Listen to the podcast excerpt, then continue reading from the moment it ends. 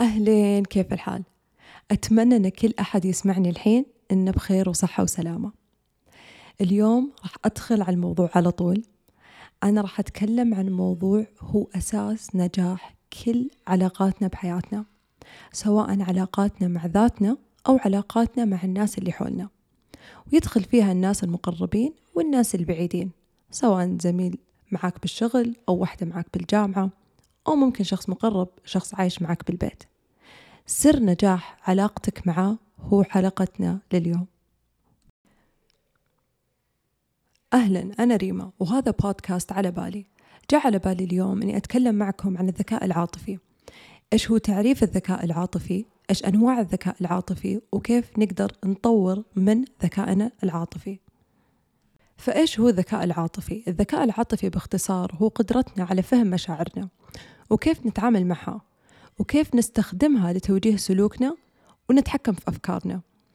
ويدخل فيها كمان فهم مشاعر من حولنا والتعامل معهم على أساسها. خليني أذكر لكم مثال يبين معنى الذكاء العاطفي أكثر. خلينا نفترض أن أنا ريما كنت قاعدة بالصالة ودخلت علي أختي وكانت مرة معصبة لأني مثلا أخذت عصيرها اللي موجود بالثلاجة. كلنا نقدر نتفق أن هذه مشكلة سخيفة يعني وسهل أنها تنحل. بس في طريقتين أنا أقدر أتصرف فيها. الأولى إذا أنا كان الذكاء العاطفي عندي عالي والثانية إذا كان أنا الذكاء العاطفي عندي واطي. إذا كان أنا الذكاء العاطفي عندي واطي ولا منخفض أنا راح أتهاوش معها وراح أقول لها أنت جايتني تسوين مثلا معي مشكلة على سالفة مرة سخيفة ومرة سهل تنحل وأنا بقعد أهاوش وهي بتقعد تهاوش وراح نطلع بدون أي حل. الطريقة الثانية اللي فيها أنا الذكاء العاطفي بيكون عندي عالي هو أني أشوف إيش السبب الحقيقي وراء أن أختي معصبة. هل هي معصبة لأن فعلا أنا أخذت غرض لها موجود بالثلاجة؟ أو أنها هي معصبة لأنها مضغوطة بالجامعة؟ أو أنها صارت مشكلة بينها وبين صاحبتها؟ ولا مضغوطة بالشغل؟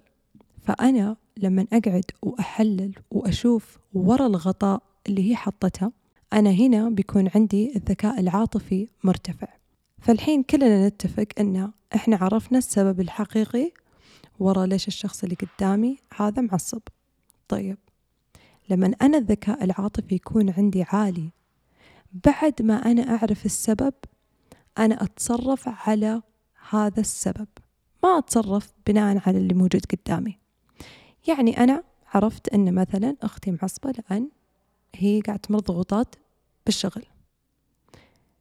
فلما إحنا نمشي بهذا الموقف أنا راح أجيب لها حل أول شيء يرضيها بقول لها اسمعي خلاص أنا راح أجيب لك العصير اللي أنا شربته يعني هذا مثال مرة سخيف بس أبي مثال كلكم تكونون تفهمونه.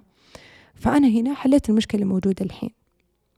الشيء الثاني اللي أنا أقدر أسويه هو إني أقول لها اسمعي أنا أدري إن أنت مرة قاعدة تمرين بضغوطات بالشغل. إيش رأيك أساعدك؟ تحتاجين مساعدة.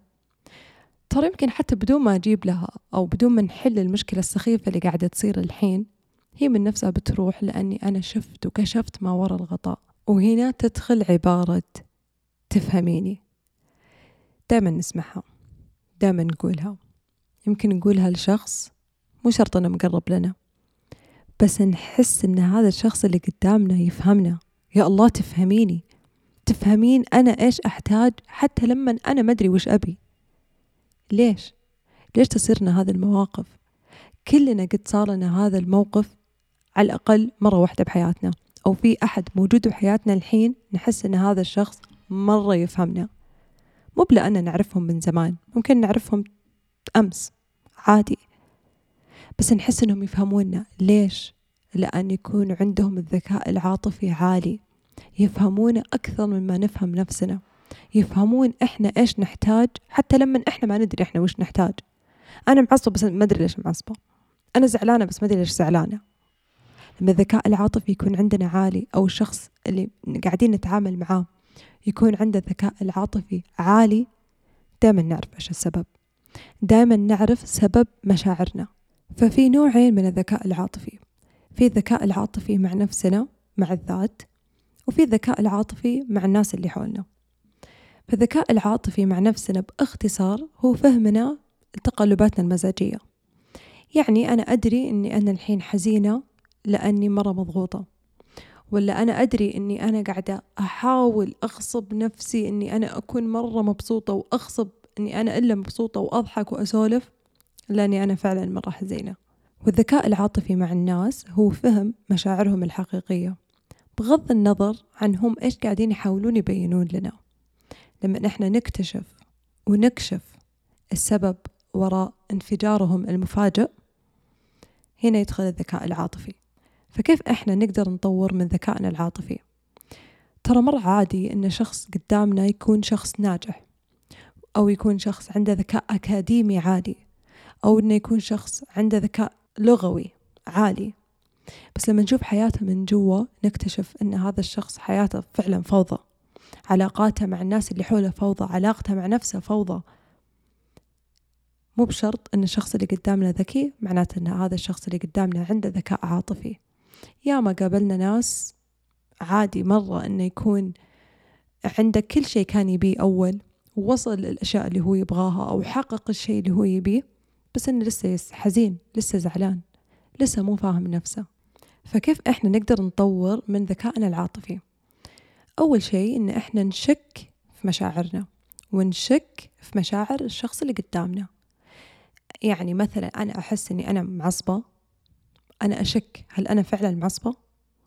أو إني أنا حزينة؟ أو إني أنا أحس بضغوطات؟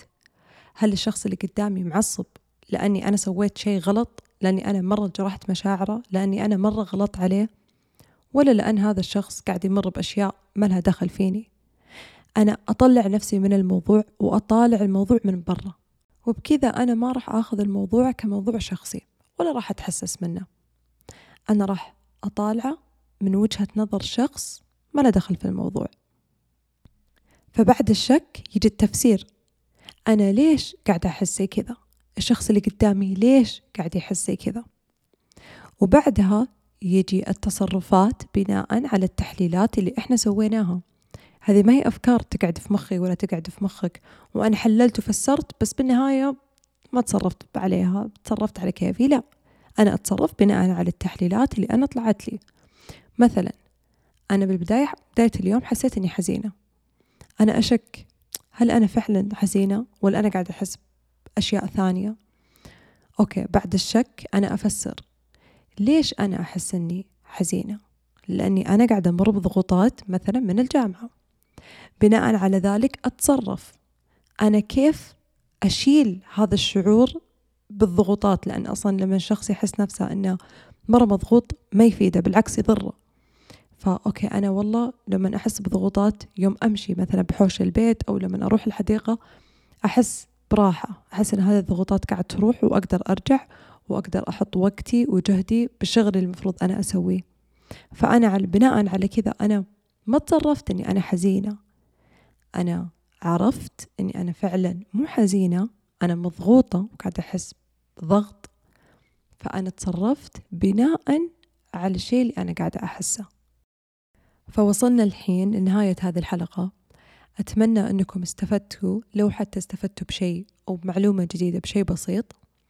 تكلمت أنا بحلقة ثانية عن الرهاب الاجتماعي بحطها لكم على الشاشة. إذا عجبكم هذا الفيديو لو سمحتوا لا تنسون ال like وال subscribe. فعلا مرة دافع كبير بالنسبة لي لأن أنا يعني الحين عندي شغل مرة كثير فمو مرة عندي وقت للبودكاست. بس لما أشوف تعليقاتكم واللايكات والاشتراكات اللي تجيني مرة مرة حافز كبير بالنسبة لي. فإذا وصلتوا نهاية هذه الحلقة اسعدوني بالاشتراك وإن شاء الله أشوفكم الأسبوع الجاي.